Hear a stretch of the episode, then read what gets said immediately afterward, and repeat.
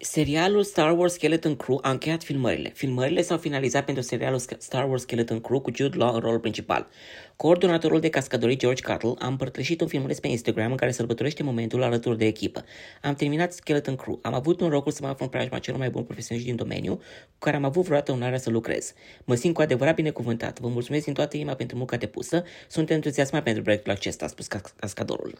Femeia cascador Juliana Potter a împărtășit de asemenea secțiunea poveștii Instagram un mesaj. Îmi va lepsi echipa de cascadori din Star Wars Skeleton Crew. Sunt așa de recunoscătoare, abia aștept să vadă și restul lumii ce a pregătit. Star Wars Skeleton Crew va susține cursul acestui an pe platforma de streaming Disney+. Regizat de John Watts, acțiunea din Star Wars Skeleton Crew are loc în aceeași succesiune cronologică cu șirul de evenimente din universul The Mandalorian și povestea lui Boba Fett. Regizorul a declarat că noul serial prezintă aventurile unui grup de copii ce se rătăcesc în vastitatea universului Star Wars și încearcă să-și găsească drumul înapoi. Acesta a mai menționat că, deși serialul spune povestea a patru copii, nu este un serial destinat copiilor.